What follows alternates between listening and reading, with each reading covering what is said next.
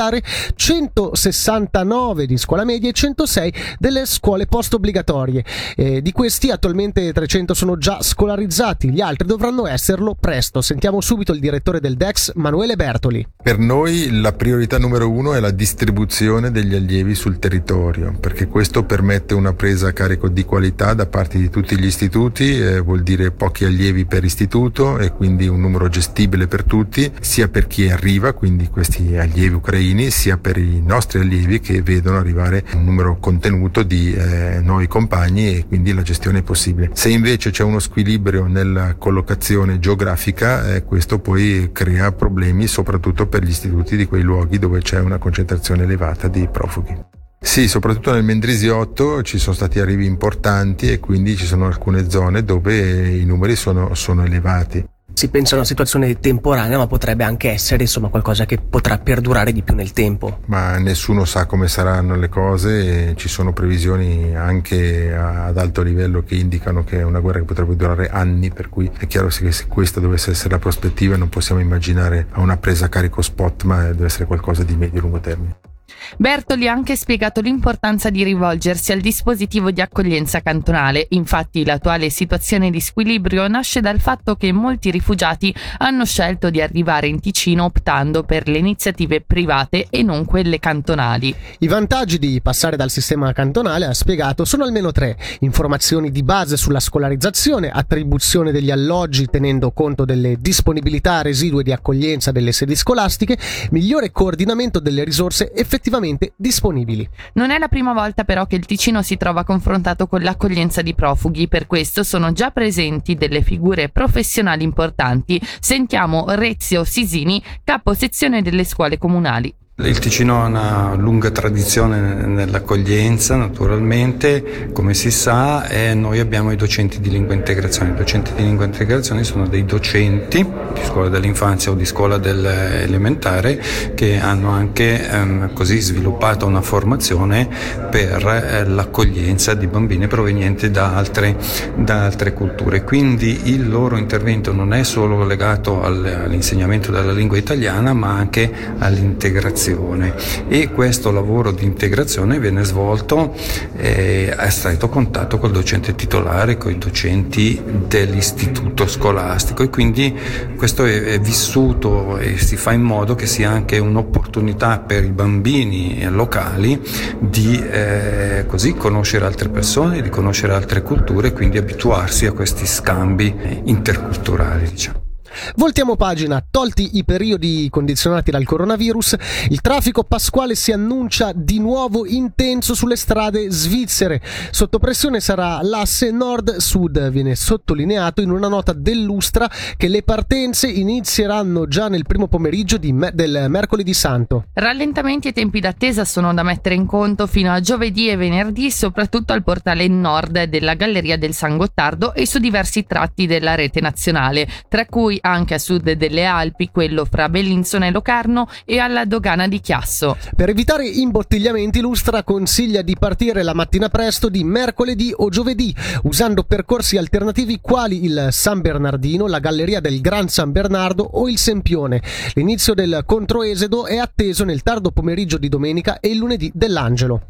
Passiamo ora al traffico di droga che non è stato bloccato dalla pandemia. In Ticino il quadro complessivo è in linea con gli scorsi anni. La cannabis resta la sostanza maggiormente in voga, seguita poi dalla cocaina e dall'eroina. Sentiamo Paolo Lopa, commissario capo della sezione antidroga. La pandemia o comunque le restrizioni dovute alla pandemia non hanno in alcun modo influito sull'approvvigionamento di sostanze stupefacenti. Il nostro pensiero è che verosimilmente i trafficanti abbiano utilizzato non i soliti vettori, quindi magari il traffico commerciale che comunque è rimasto sempre aperto, prediligendolo ai classici trasporti con automobili. Però ecco, già durante il primo Covid eh, abbiamo constatato che non è mai mancata la sostanza stupefacente, sia sul territorio cantonale svizzero ma anche a livello europeo. Purtroppo i mercati online sono sempre più in voga, quindi stando comodamente seduti a casa eh, si può ordinare di tutto e di più. Qui ecco, l'attività di indagine viene fatta in un altro modo, ecco, quindi non è la classica indagine sulla strada, è un po' più complessa ma si può anche qui arrivare a dei buoni risultati. Purtroppo è un mercato che sarà sempre più utilizzato, specialmente quando si tratta di traffico interno, quindi dove non abbiamo controllo doganale, qui le maglie della rete diventano molto più larghe. Ci preoccupa nella misura in cui comunque noi dobbiamo poi stare al passo con, con questi cambiamenti. Ecco, a volte si ha l'impressione che noi siamo un passo indietro e, e in effetti eh, in alcune occasioni potrebbe, è anche così. Il mercato sta cambiando, le modalità di spaccio stanno cambiando, lo sappiamo e dobbiamo prendere le misure necessarie. Ciò non toglie che comunque lo spaccio tradizionale, quindi la strada, l'appartamento, la piazza, la pubblica via, non è che sta scomparendo, anzi secondo me rimarrà in voga ancora per tanto tempo.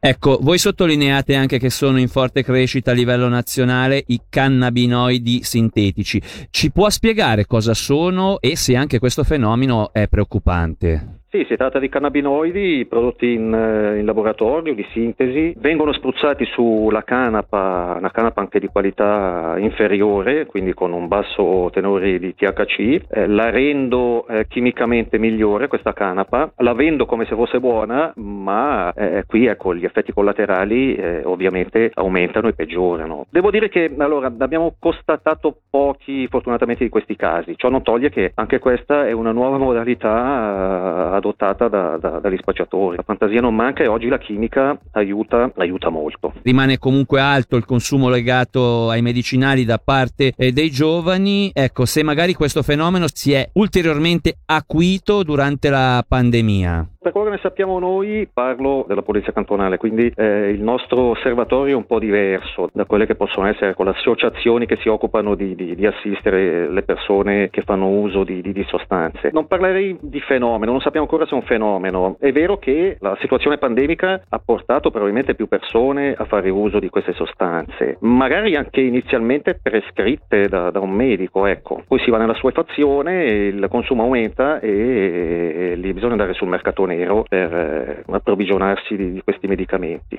Sicuramente da parte dei giovani il consumo c'è e potrebbe essere in aumento. Sì. Lì bisogna chiedersi perché poi questi giovani hanno bisogno di sostanze. Qui colgo l'occasione ecco, per uscire un attimino da quello che è il rendiconto, ma probabilmente c'è una pressione tale che può essere la scuola, lo sport, la vita privata, che poi porta alcune persone a fare uso di queste sostanze credendo di avere un aiuto che poi alla fine tale non è. Viviamo in un, in un cantone, in una nazione tutto sommato tranquilla tranquilla. Ecco, I dati a volte spaventano, si, si, parla di cifre, 80 arresti, 100 arresti, 50 inchieste. Ecco, l'attività eh, c'è ed è molto intensa, lo spaccio c'è, il consumo di stupefacenti c'è e verosimilmente finché ci sarà l'essere umano eh, questo ci sarà, ecco. però posso diciamo così, tranquillizzare il cittadino, non spaventarsi ecco, quando sente queste cifre che possono sembrare alte e sono effettivamente alte, ecco, ma non, non, non denotano una recrudescenza del, del fenomeno assolutamente.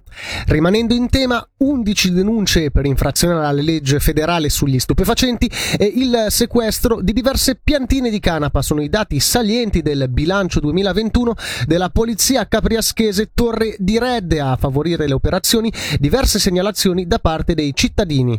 Anche la polizia comunale di Stabio ha presentato oggi il bilancio d'attività che nel 2021 ha registrato un calo dei reati. I dati risentono dei riflessi della pandemia che anche lo scorso anno, come già nel 2020, 2020 ha fatto da deterrente contro chi era intenzionato a delinquere. Per un'analisi sentiamo il comandante Claudio Botti. Tendenzialmente tutti i dati sono in ribasso, con il periodo Covid è molto difficile paragonarli con gli anni precedenti. Siamo stati confrontati su quello che era rispetto delle norme Covid, ecco quello è stato molto impegnativo, anche perché l'incapacità di adattamento e di sopportazione delle restrizioni di una parte della popolazione ha messo dura prova la nostra professionalità ed è stato difficile far capire che quello che facevamo era per la loro salute. Le persone erano comunque stanche e scaricavano la loro frustrazione su di noi. Scenari futuri c'è molta incertezza, diciamo che siamo un po' in balia degli eventi, stiamo cercando di capire quali siano le intenzioni del cantone. Per le polizie strutturate si parla di un certo numero di agenti, si parla di una polizia unica. Esisteranno ancora le polizie polo e se sì quante, e il futuro delle polizie strutturate rimane incerto. Andiamo ora brevemente a Lugano dove il presidente della Lettonia, Egiz Levits, sarà accolto lunedì dal presidente della Confederazione Ignazio Cassis. I colloqui ufficiali si svolgeranno a Palazzo Civico. Mendrisio avrà il suo centro diurno socioassistenziale. Il municipio ha deciso di accogliere la mozione interpartitica presentata nel 2018 dai consiglieri comunali Daniele Stanga, Claudia Crivelli Barella, Giovanni Poloni, Massimiliano Robbiani e Davina Fitas. Il messaggio sarà votato nella prossima seduta di consiglio comunale. Da subito l'esecutivo cittadino proseguirà i contatti con le istituzioni preposte per la realizzazione del centro. Rimaniamo nel Mendrisiotto per la cronaca giudiziaria. Sono stati fermati e interrogati ieri i due autori delle esplosioni avvenute nella notte tra il 26 e il 27 marzo scorsi a Rancate e Capolago. Si tratta di un quarantenne portoghese e di un cinquantenne italiano, entrambi residenti nel Mendrisiotto. Le deflagrazioni sarebbero state causate dal lancio di materia- materiale pirotecnico dal finestrino di un'auto. Le principali accuse nei loro confronti sono quelle di danneggiamento e uso delittuoso subordinatamente colposo di materiale esplosivo. Ci spostiamo ora nel Sopraceneri dove oggi l'associazione Via Alta Valle Maggia ha presentato le novità della stagione alle porte. Tra queste spiccano un libretto gratuito con 19 tappe tutte ad alta quota e guide attive in tutta la regione. Dopo il successo dell'anno scorso lungo i 200 km di itinerario che abbracciano tutta la valle, da questa stagione verranno proposti trekking guidati e un tracciato ancora più sicuro. Sentiamo il presidente dell'associazione Via Alta Valle Maggia, Matteo Zanoli, a partire dall'elevata presenza registrata nel corso della stagione 2021. È andata molto bene, è stato l'anno dell'inaugurazione, abbiamo praticamente raddoppiato il percorso, quindi adesso raggiunge più o meno 200 km. È stato un grosso lavoro, abbiamo lavorato molto sul campo d'estate l'anno scorso e abbiamo comunque potuto fare qualcosa anche quest'inverno, non proprio sul terreno, ma abbiamo potuto confezionare adesso alcune offerte per chi poi vorrà cimentarsi sulle nostre cime quest'anno. Abbiamo collegato le varie capanne dando l'opportunità a alcuni anche di svilupparsi ulteriormente, alcuni di nascere addirittura. Quindi eh, abbiamo creato un percorso, un trekking che si vuole.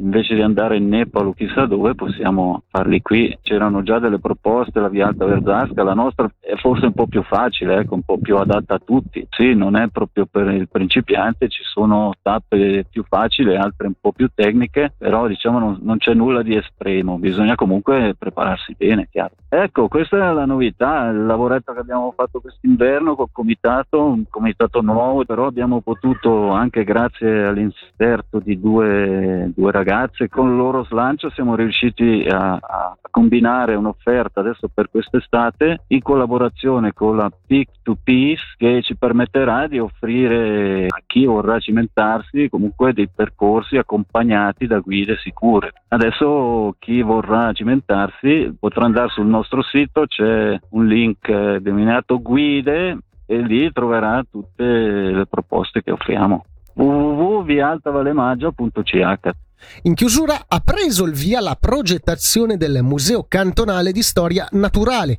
A fine anno sarà assegnato il mandato per la struttura che sorgerà, sorgerà nel comparto di Santa Caterina a Locarno. Il credito di progettazione si avvicina ai 10 milioni di franchi.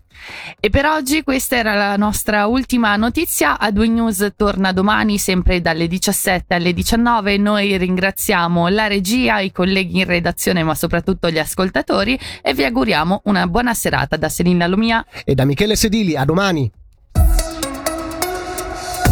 Il suono dell'informazione a due news.